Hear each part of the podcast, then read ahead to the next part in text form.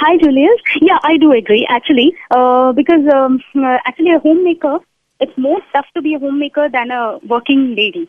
Okay, and, and why do you say that? Uh, because like I have been a homemaker since my daughter was born, and it's been three years. Before that, I had been working, so there is a difference where I can find. Because when I had been working, I used to get you know what only I mean. I used to do few works, and then I used to go out and I used to work. I used to come in the evening and all those things.